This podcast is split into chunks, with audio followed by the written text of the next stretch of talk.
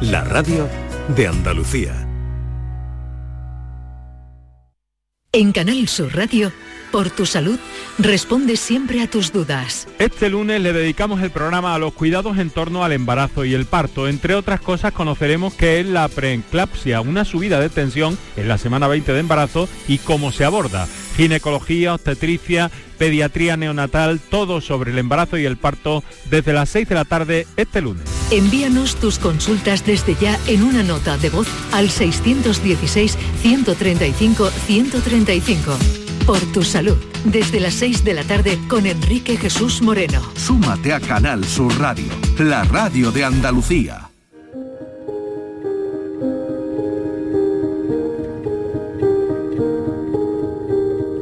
La tarde de Canal Sur Radio con Mariló Maldonado. 5 y 5 minutos de la tarde, ya saben que estamos haciendo en directo el programa desde la estación del Perchel del Metro de Málaga Gracias también al Consorcio de Transportes de Málaga, de la empresa malagueña de transportes, de Renfe, del Grupo Avanza y de Metro de Málaga que nos tiene aquí, nos ha prestado las instalaciones para que podamos hablar de esta semana de la movilidad en Europa. Es la Semana Europea de la Movilidad. La importancia del transporte dentro del desarrollo de las necesidades humanas es lo que estamos avalando hoy y, comentando y hablando y sacándole punta a todo esto. Hemos querido poner el foco en la tarde con una mesa redonda de voces que representan el futuro, que tienen mucho en su mano. Así que van a asistir en una puesta en común muy interesante de impresiones y perspectivas que ayudan a establecer diálogos y líneas de acción comunes para entender el reto de doblegar el cambio climático. Por ejemplo, la contaminación y unos transportes sostenibles encarando el futuro. El papel de las personas que se sientan aquí es fundamental para implementar las tecnologías necesarias para que esta transformación que ya está aquí se desarrolle generando mayor valor y competitividad en nuestra economía. A las 3 de la tarde hemos contado con la consejera Marifran Carazo, consejera de Fomento, Infraestructura y Ordenación del Territorio. La Administración Pública tiene mucho que decir como impulsora del cambio de las ciudades. El, camino hacia una movilidad de cero emisiones pasa por la introducción de la digitalización de la información general, el uso de medios de transportes más sostenibles o reconfigurar las ciudades para introducir criterios de movilidad sostenible en la planificación urbanística.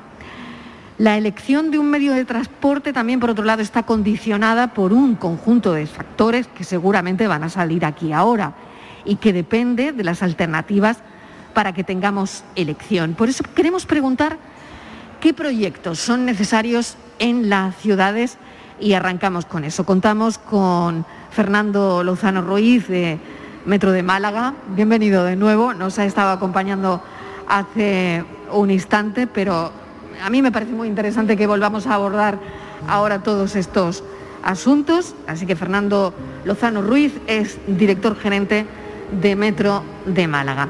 También contamos con Francisco Javier Berlanga, gerente del Consorcio de Transportes, con Francisco Arteaga, delegado institucional de Renfe en Andalucía, con Miguel Ruiz, que es director gerente de la empresa malagueña de transportes, y con Rafael Durban, que es el director de la División Sur de Avanza. Les doy la bienvenida de nuevo a todos ellos y qué proyectos hacen falta en las ciudades.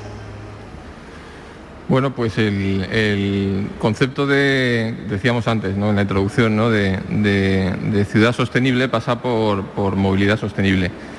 Entonces, bueno, pues hay que empezar de, abajo arriba, ¿no? Es decir, para, crear una estructura de, transporte sostenible, pues hay que empezar por el transporte público de, potente, ¿no? O sea, hay que empezar a estructurar la ciudad con sistemas de, transporte colectivo de gran capacidad como, como puede ser un metro, ¿no?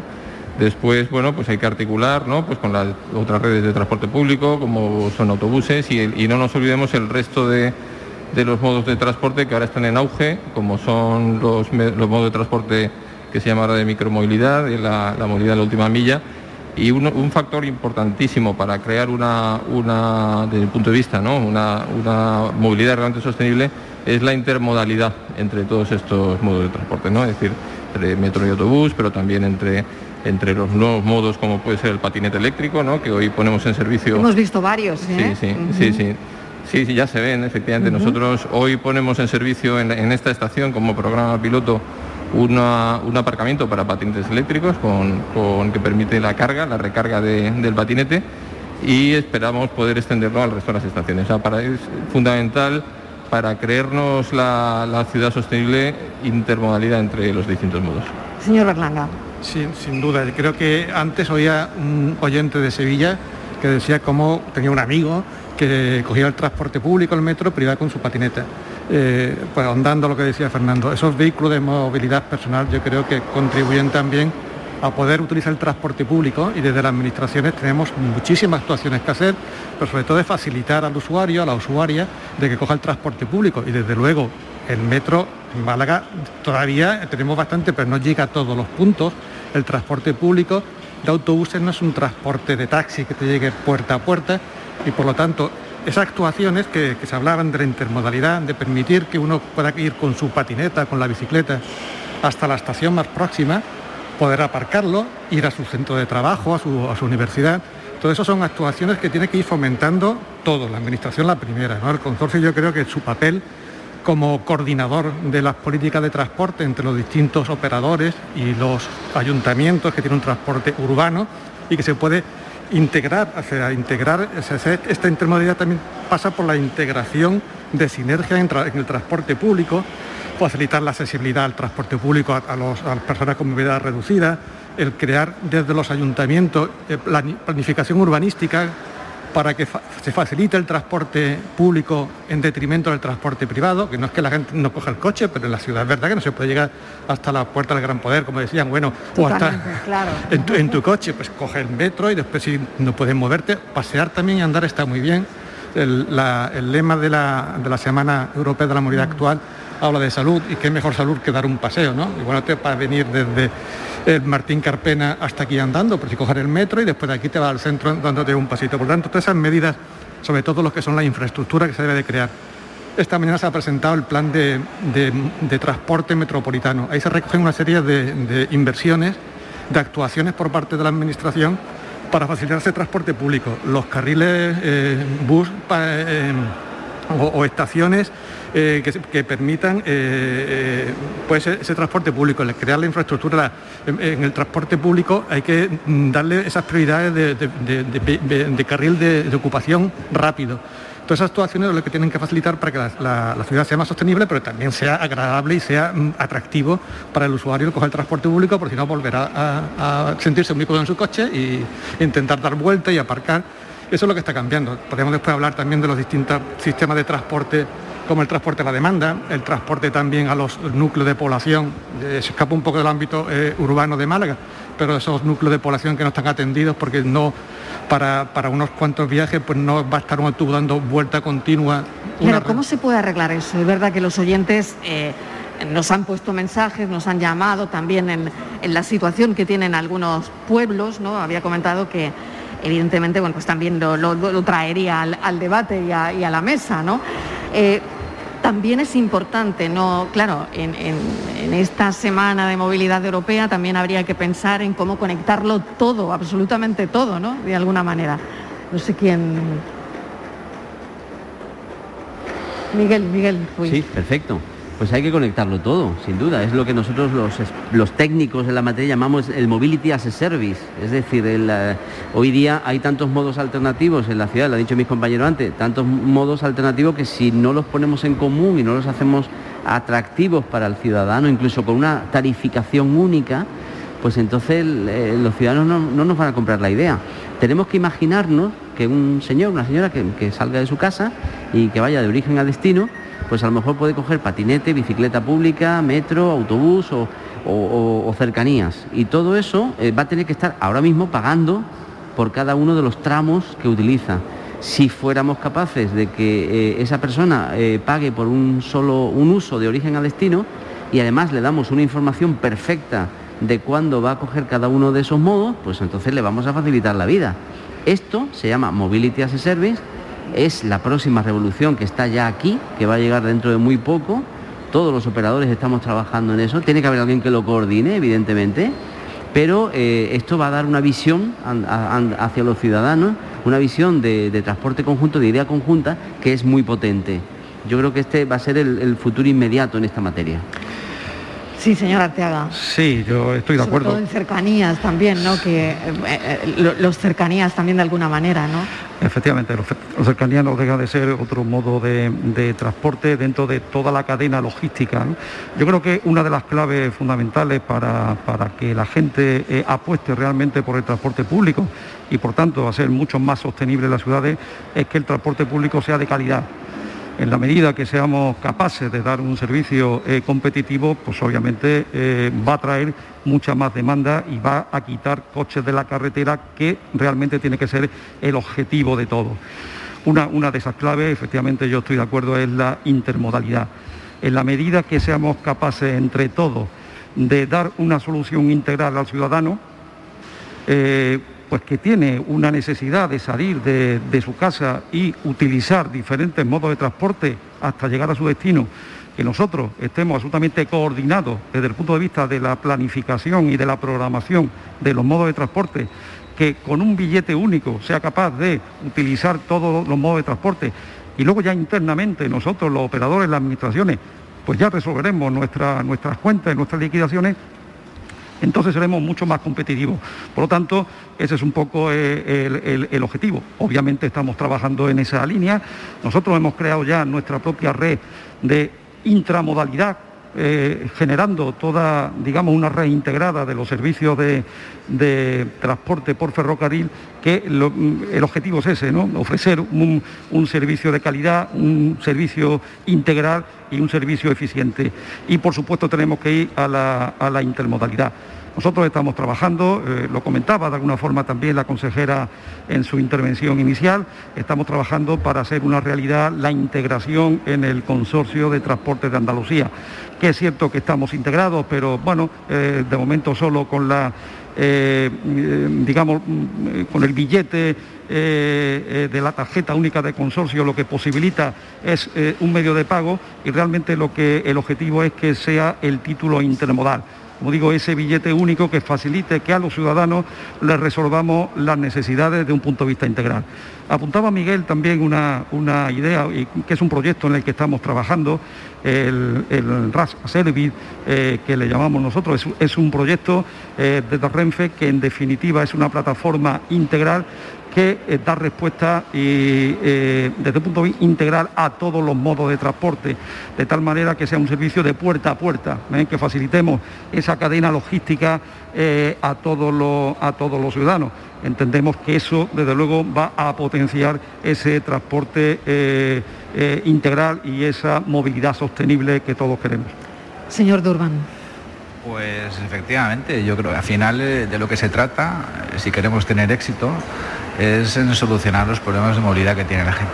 Y eso, desde luego, no se hace gestionando un único modo. Hay que integrarlos todos y ponérselo muy fácil, muy fácil al usuario. Yo creo que mm, el futuro es halagüeño en el sentido de que la gente joven ha entendido muy bien este concepto.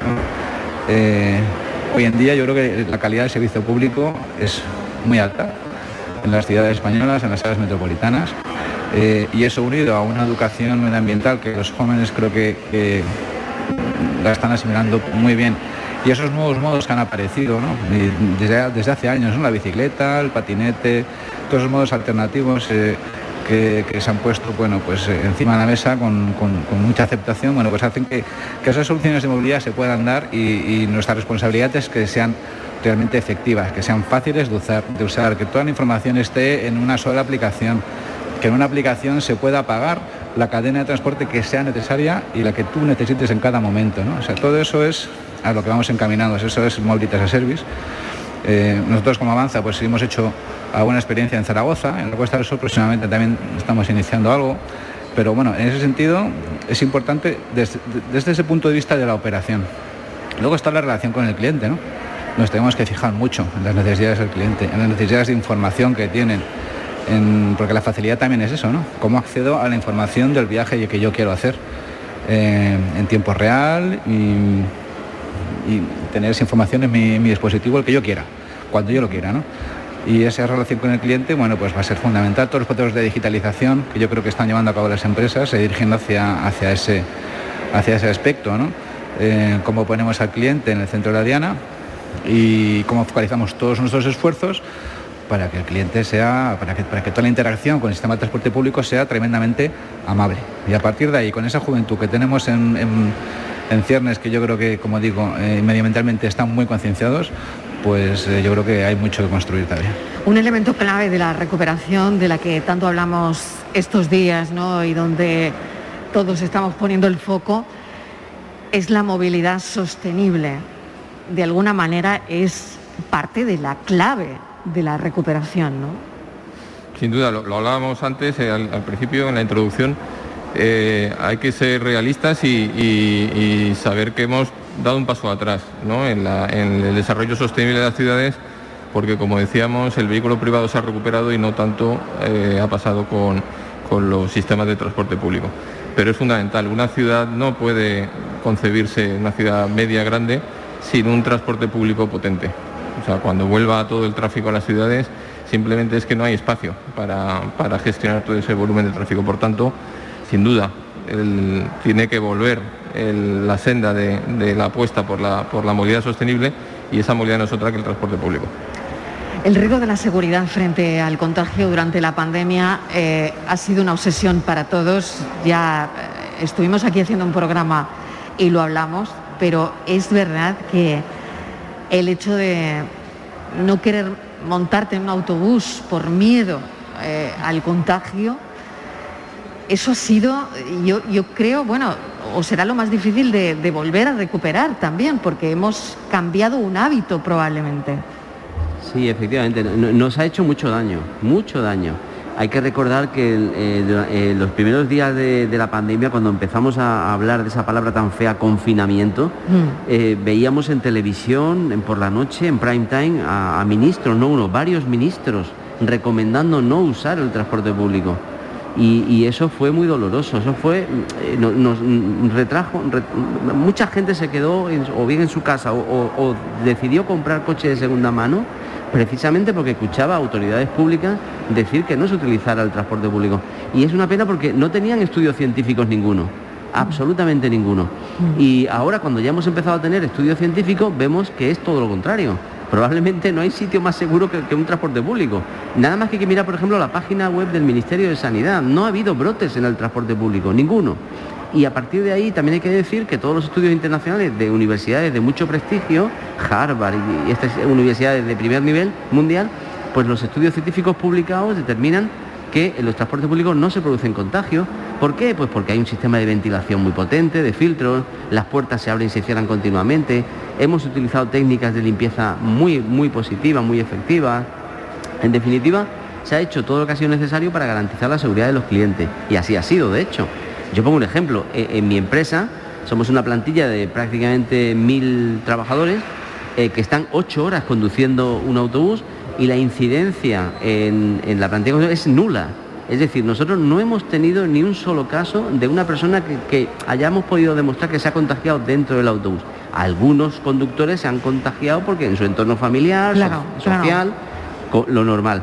Pero incluso eh, en la ciudad de Málaga, mi empresa, si yo ahora mismo eh, utilizo el ratio de qué, cuántas eh, personas infectadas con respecto a la, plantilla, tenemos una tasa inferior a la ciudad de Málaga. Es decir, que esas personas que han estado conduciendo han estado en un entorno muy seguro. Ahora toca revertir toda esta situación, hay que comunicarle a la población que esto es seguro y nos queda un camino. ¿Y cómo se le hace frente ahora a todo esto? Porque han mejorado los datos, eh, estamos, bueno, con buenos datos, todos los indicadores están mejorando, pero ahora, ¿cómo se le hace frente a, todo eso? ¿Cómo se le puede hacer frente? Mm, pues informando, informando mucho y haciendo revertir esa situación de miedo por la seguridad al, usuario del transporte. Estamos viendo que hay un incremento, ya por fin se está no a los niveles que había antes de la pandemia, pero sí los datos que nos dicen los operadores que ya se ha recuperado, o sea, los usuarios son mayores a los de en este último mes de agosto, los de agosto del año pasado. Y es muy importante de esa información que Miguel decía de que el, transporte público es seguro. En ese sentido, desde el consorcio de transporte, para dar esa sensación y para gastar dinero en algo para que, volvieran los usuarios del transporte público, subvencionamos a, todos los, a todas las flotas de transporte público interurbano con unos purificadores de aire, de manera que testado además por, un, por el Instituto de Tecnología que pertenece al Ministerio de Defensa, de que el aire que pasaba era 99,9% libre de, virus y, libre del COVID, pues se hizo esa campaña o ese fomento de manera que los operadores instalaban con, su, con sus medios estos purificadores que la Junta de Andalucía a través del Consorcio de Transporte les subvencionaba o se los pagaba eso y poniendo a la entrada que está usted entrando en un lugar seguro, libre de COVID, pues hace que la gente vuelva otra vez a tener confianza en el transporte público y sigamos creciendo hasta llegar no solamente a los valores que teníamos en el 2019, sino incrementando también la demanda del transporte público, que en el plan, que son los estudios que se hacen de aquí ya al 2028, está previsto que haya un incremento del 25% del transporte público.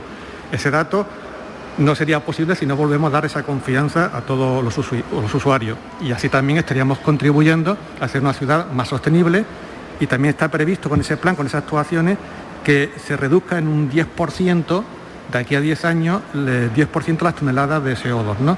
Por lo tanto, con esos dos, dos criterios de hacer una demanda eh, segura, que la gente pueda coger el transporte público, tendremos esos valores y es lo que tenemos que seguir trabajando desde todas las administraciones, desde todos los transportes, de todo el mundo, que tiene que decir algo en transporte público, ir de la mano. No es verdad que eso de la integración tarifaria, de que para eso también está el consorcio, porque el transporte urbano es competencia del ayuntamiento, pero también hay gente que quiere venir pues, desde Fuengirola a Málaga y no puede coger el metro porque no tiene, facilitarle con un solamente, con un, único título y con las nuevas medidas de digitalización que antes han hablado, poder pagar, si está en estudio, pero que, no tengas que comprar ni siquiera una tarjeta, sino que te bajes en el móvil el título y te puedan ir descontando a la tarifa más barata que haya. Eso ya veremos nosotros, ya nos pondremos de acuerdo los operadores para que desde tu móvil puedas comprar el billete de autobús. Son todas medidas que van a potenciar el uso de ese transporte público y esa eh, movilidad más sostenible.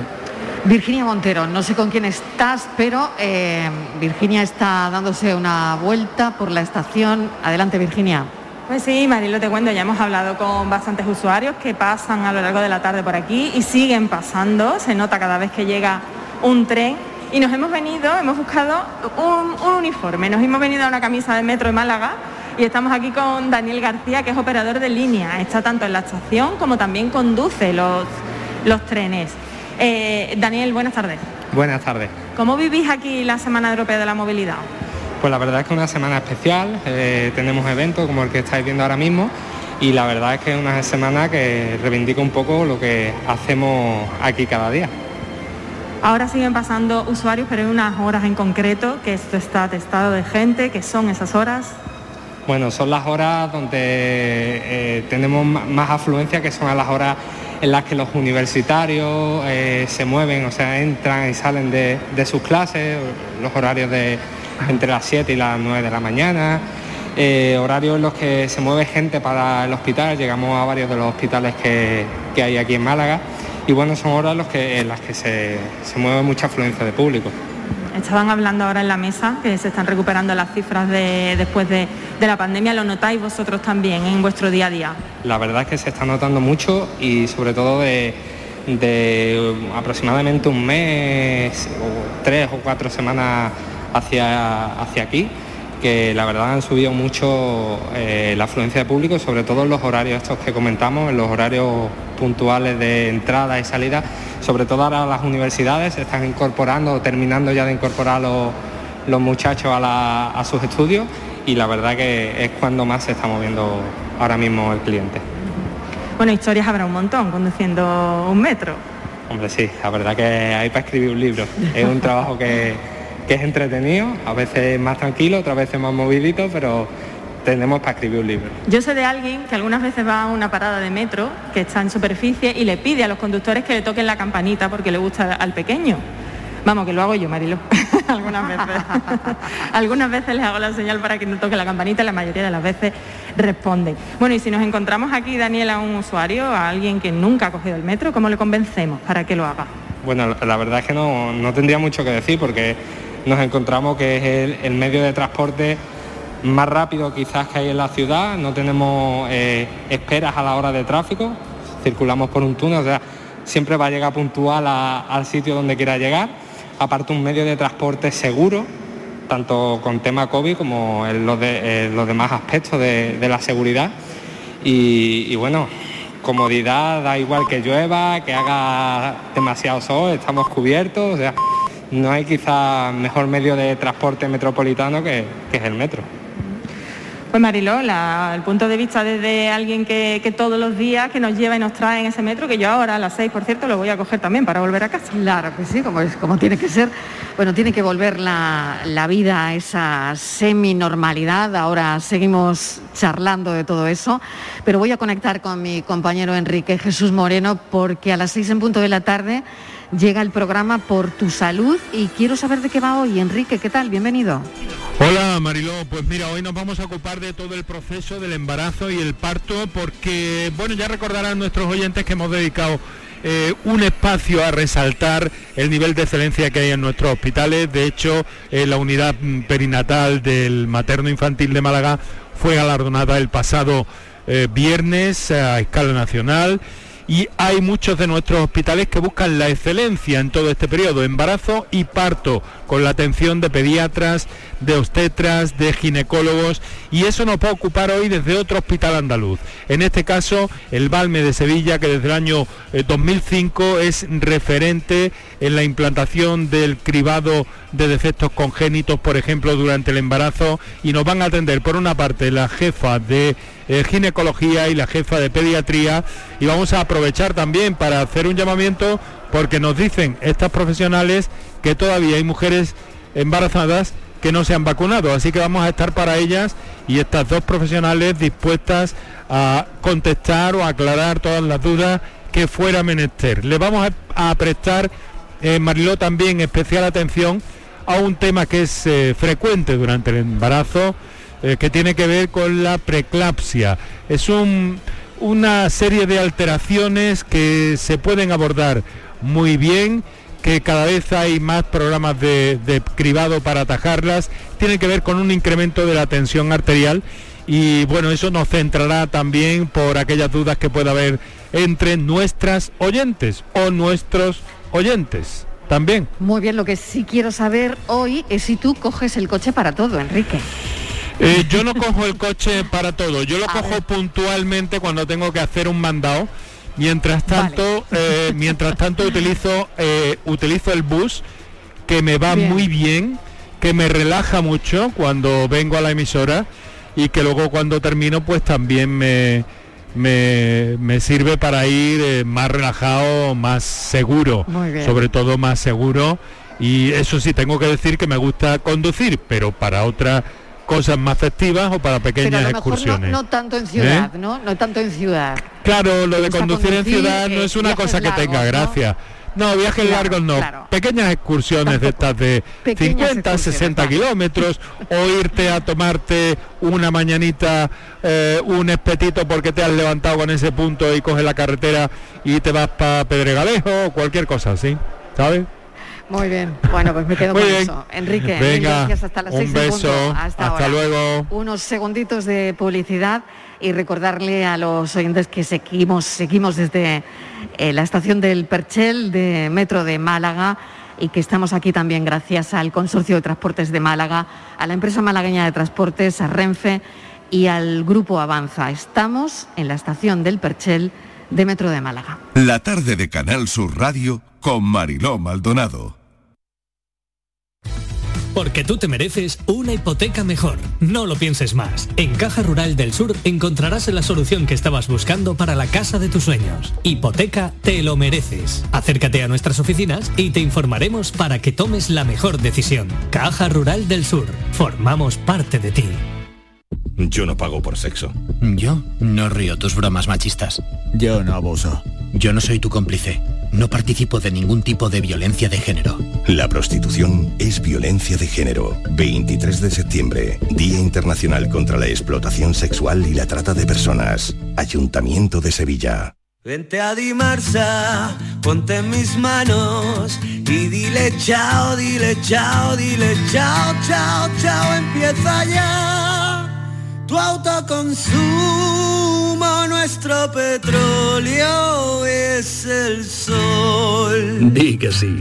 Únete al cambio. Dimarsa.es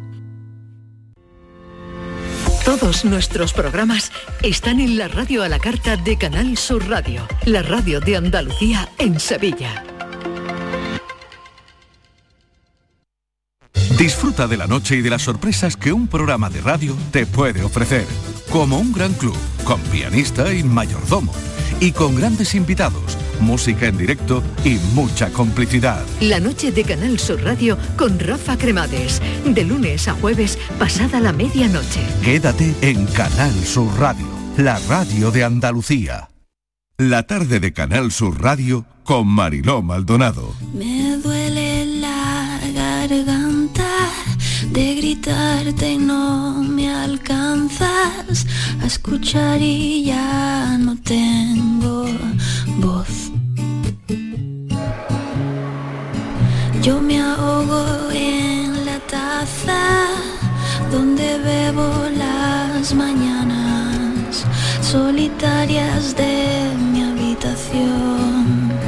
6 menos 25 de la tarde, están escuchando a Gema Cuellar que volverá a poner la música en directo en esta estación de metro dentro de un instante.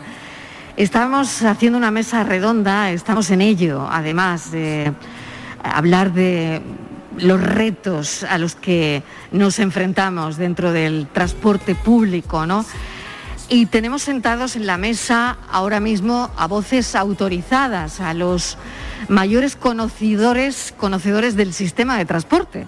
Al final son personas que llevan mucho tiempo trabajando en ello y que, hombre, alguna clave están dando esta tarde. Yo decía que teníamos que volver a la vida, eh, a esa seminormalidad. De hecho, estamos viendo cómo los jóvenes universitarios ya tienen las clases presenciales que son consumidores al final del metro. Hablaba de que eso tiene que llegar, que no ha llegado hasta hoy oficialmente. Por lo tanto, en los números no han salido los universitarios, ¿no? Hasta hoy. Sin duda estamos contentísimos de que sea así porque la- el, el año pasado fue en- entero un año anormal Claro. con clases la- casi todo el año online. Eh, luego en la última parte del curso fue una- un régimen compartido. Y sí, sí, muy contentos de que vuelvan, de que vuelvan a, clase, que además es la idea de la universidad, ¿no? Compartir eh, experiencias, eh, ver a los compañeros y de eso, bueno, pues el metro estamos preparados.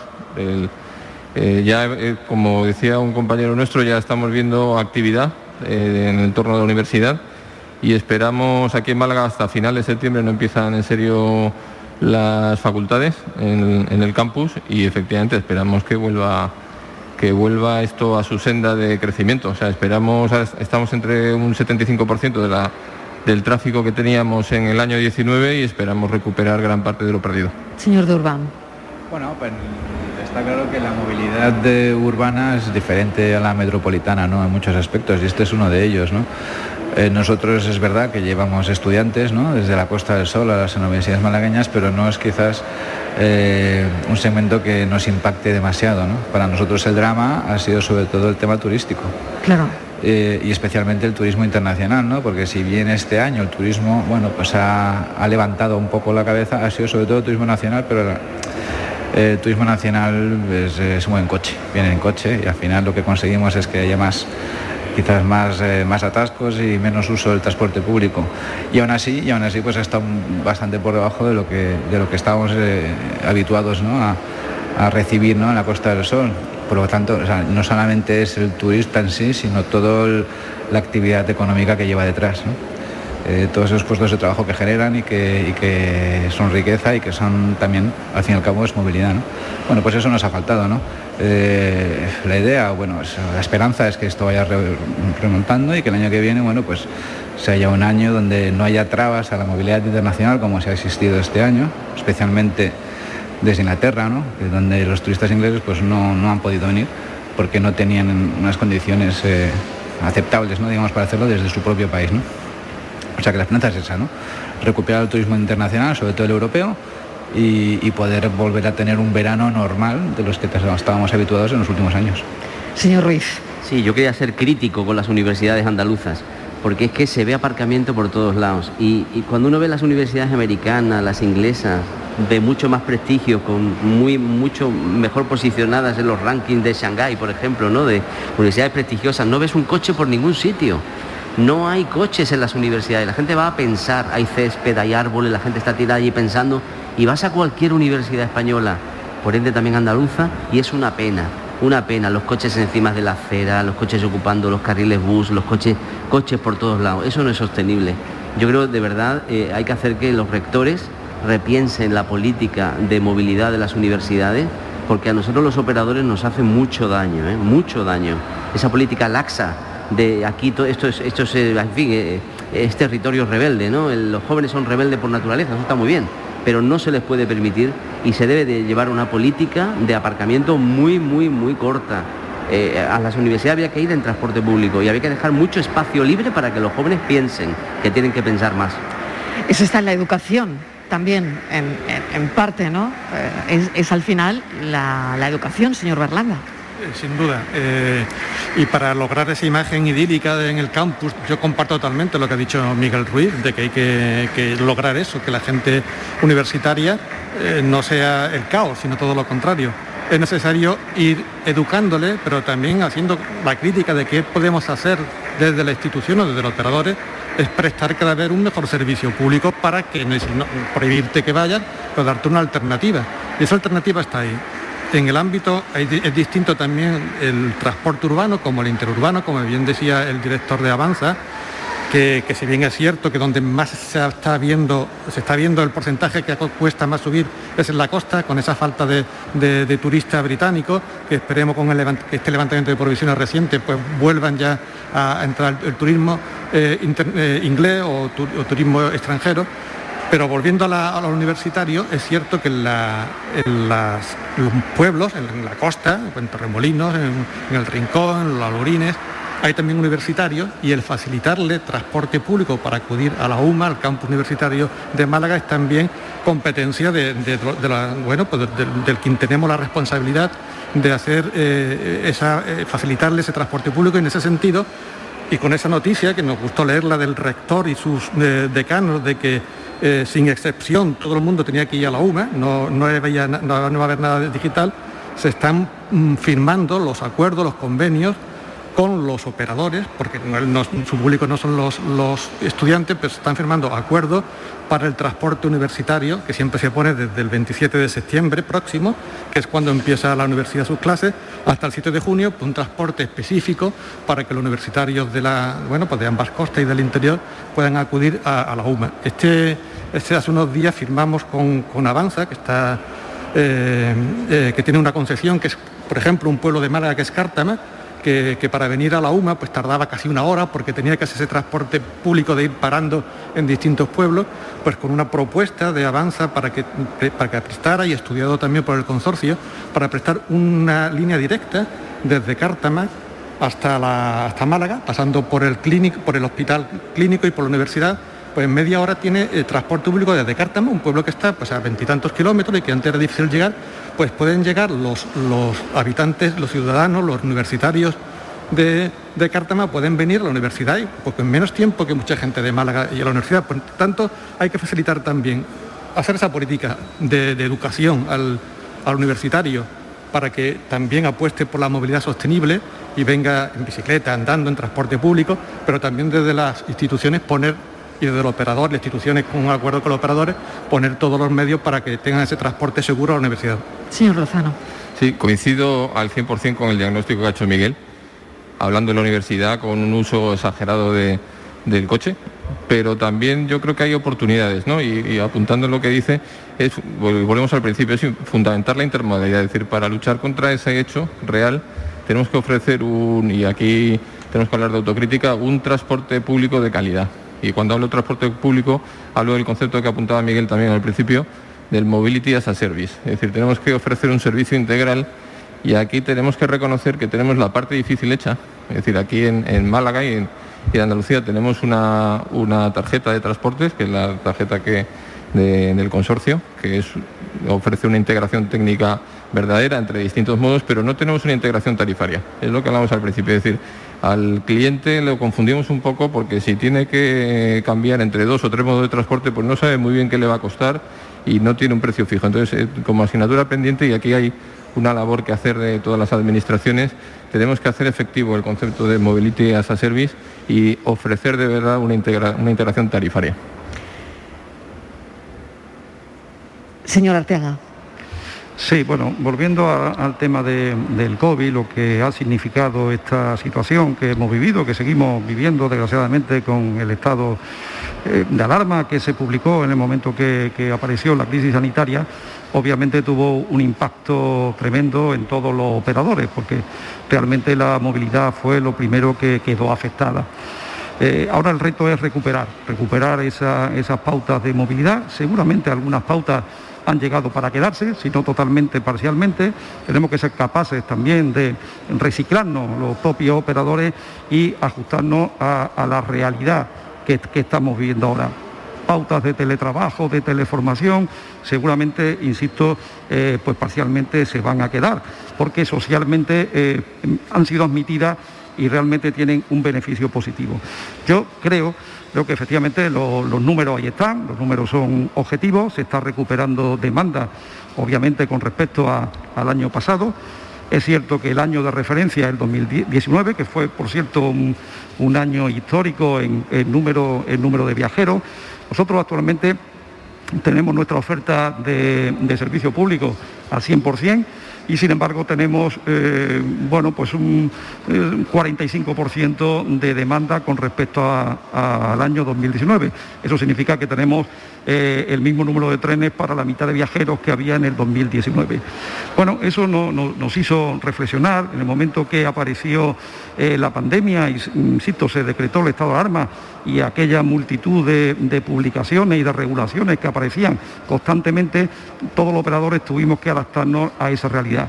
Hicimos un ejercicio eh, fundamental de tratar de, ajustar la oferta eh, para eh, la demanda, la demanda real que, estamos viendo. Hicimos muchas cosas.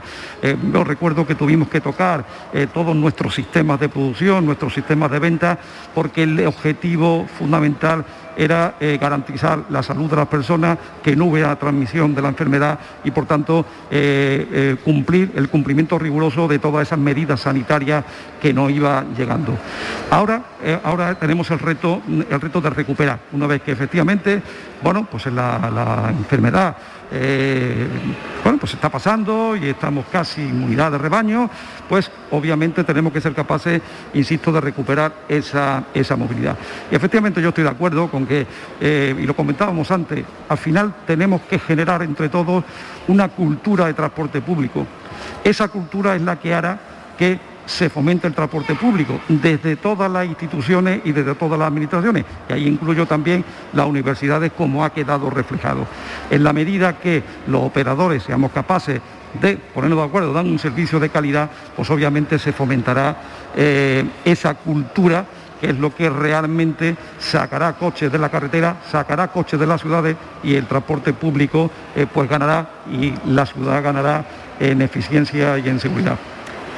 Pues les voy a agradecer a todos la charla que nos hayan acogido, sobre todo señor Lozano Ruiz, director gerente de Metro de Málaga en esta estación del Perchel. Es el segundo programa ya y es el segundo programa donde además hoy hemos hablado de, futuro, de cosas que verdaderamente importan eh, e importan eh, a la ciudadanía. Y creo que eso es muy importante. Le agradezco que nos haya acogido. El placer ha sido nuestro y no será el último, espero. Claro que sí, volveremos siempre que, tengamos algo que, contar y sobre todo hoy yo creo que con esta semana de la movilidad europea teníamos que poner el foco en, el transporte público de, Andalucía y así ha sido gracias también a la presencia de Francisco Javier Berlanga, gerente del Consorcio de Transportes. Muchísimas gracias por habernos acompañado. Gracias, Marilón. Bueno, os voy a ir nombrando también a Francisco Arteaga, delegado institucional de Renfe en Andalucía. Muchísimas gracias, señor Arteaga. Un placer. A Miguel Ruiz, que bueno, a ver si presentamos ya algún otro, algún que otro libro, ¿no? No sé si hay alguno, alguno nuevo en ciernes. Sí, sí, por supuesto que sí. Pues muchísimas gracias. Miguel Ruiz es director gerente de la empresa malagueña de, de transportes y también a Rafael Durban, director de la división sur de Avanza. Hemos conocido qué es Avanza, cómo trabajan y a qué se dedican. Gracias, gracias por estar con nosotros. Muchísimas gracias a vosotros. Bueno, pues me queda que Estíbaliz Martínez me cuente también pues cómo va la actualidad, sobre todo cómo va todo lo del volcán, porque creo que tenemos que estar muy pendientes de esa última hora, Estíbaliz Martínez. Sí, Marilo, el volcán sigue activo, nadie sabe cuándo puede, nadie puede pronosticar ahora mismo cuando eh, dejará de echar lava, pero ahora, por ejemplo, lo que se está, se está prestando atención, Marilo, es saber a qué hora tocará la lava el mar. Y va a ser dentro, pues, de si son las 6 menos 10, a las 8, dentro de 2 horas y 10, de 20 aproximadamente, sobre las 8 de la tarde. ¿Qué puede ocurrir si la lava del volcán llega al mar? Bueno, pues los expertos dicen que los efectos podrían llegar a ser perjudiciales para la salud.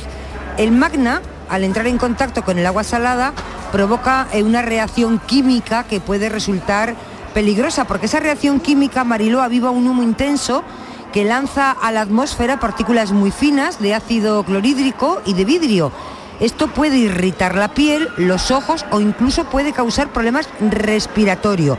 Por lo tanto, ya se está preparando perímetros de exclusión por el mar, por la costa y se están cortando también algunos accesos a la, costa por carretera, por si se pudieran producir explosiones además, porque los geólogos explican que pueden producirse explosiones debido a que se produciría un enfriamiento muy rápido. Y suelen poner un ejemplo, dice, es como si un vaso, tenemos un vaso de cristal muy caliente, muy caliente, y le echamos agua muy fría, muy fría. Esto explota, ¿no? Se rompe. Dice, pues algo así eh, sería, dice, la lava también se rompería al entrar en contacto ese, mm, drásticamente con otra temperatura y eh, pues eso, emitiría esos, esos gases. En estos momentos, Mariló, el volcán vomita lava por ocho bocas, pasando eh, de tener dos lenguas principales a un total de tres.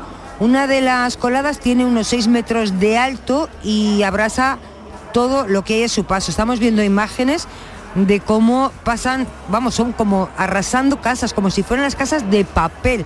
O sea, es que las, las anula. Un centenar de, casas, Estivali. Sí, he oído llevan que ya se como... acaba de tragar un centenar de casas que han obligado a evacuar ya a 5.500 personas. Efectivamente, hay, hay datos que incluso dicen que ya son como 120 las casas que se está tragando. Y 5.500 evacuados, Mariló, porque los últimos en desalojar han sido vecinos de 40 viviendas en Tazacorte y hay 550 eh, evacuados. La lava sigue avanzando, 700 metros por hora, y incluso fíjate tú, el centenar, más del centenar de viviendas, incluso Marilo, un colegio en La Palma también se, se ha tragado. Así que hay mucha expectación. Afortunadamente, afortunadamente no se ha cobrado ninguna vida. También hay expertos que dicen que el buen trabajo de previsión y que se preveía, porque recordamos, Mariló, que antes de producirse, de que el, volcán despertara, durante ocho días se han producido 25.000, 25.000 pequeños seísmos que han sacudido a La Palma. Por eso se sabía que podía explotar. Lo que pasa que sí es cierto que en algunas otras ocasiones ha ocurrido también estos seísmos y no ha despertado el, volcán, ¿no? En esta ocasión ha ocurrido. Así que ahora hay expectación para ver si sobre las 8 de la tarde llega al mar y qué pasa cuando se produzca ese contacto de la lava que tiene más de mil grados de temperatura con el agua salada. Marilo están recomendando a la gente que cierre las ventanas, que si alguno tiene que salir de casa, que lo haga con gafas y con mascarilla. Y bueno, a esperar a ver cómo acontece todo. Desde Andalucía, desde luego muy pendientes de esa erupción volcánica en La Palma. Hay que tener en cuenta que la isla volcánica, de las más jóvenes del archipiélago, sigue en formación. Esto es, es muy curioso, Sí. pero sigue en formación. Entonces, desde la erupción del Teneguía en 1971, pues no había tenido actividad relevante hasta que en el año 2017 se reactivó de alguna manera eh, con distintas series de terremotos que se podían sentir y que a partir del 11 de septiembre, eh, ahora este año, han sido muy fuertes. Así que ahí está parte de la clave del volcán de Cumbre Vieja, de por qué se ha producido también esta erupción en La Palma. Y como decía Estivaliz, la verdad es que lo que no dicen los expertos o lo que no sabemos es cuánto puede durar. Y luego lo Estíbaliz, que estamos muy sí pendientes. sabemos, Marilo, también es que cuando Mm. todo esto pase, la isla de La Palma será más grande. Claro, porque todo eso va a hacer que cambie, porque como comentábamos, es una isla que sigue, sigue en formación. Y, claro, y es totalmente volcánica, es- existe por los volcanes. Estíbaliz, hasta mañana, Hasta mil luego, gracias. Seguiremos muy pendientes. ¿Y quién cierra el programa? Bueno, bueno, puede ser de otra manera. Si hemos traído a Gema Cuellar para que nos cante en el metro, ella es la encargada de cerrar el programa.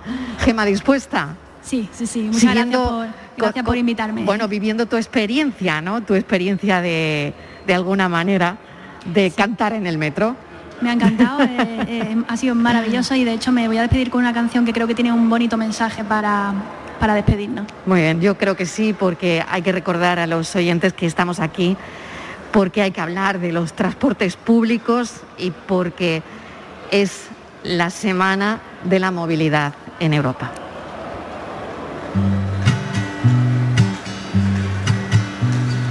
Ya no quiero más arena en el aire, ni en el espejo, cada día un examen. Los defectos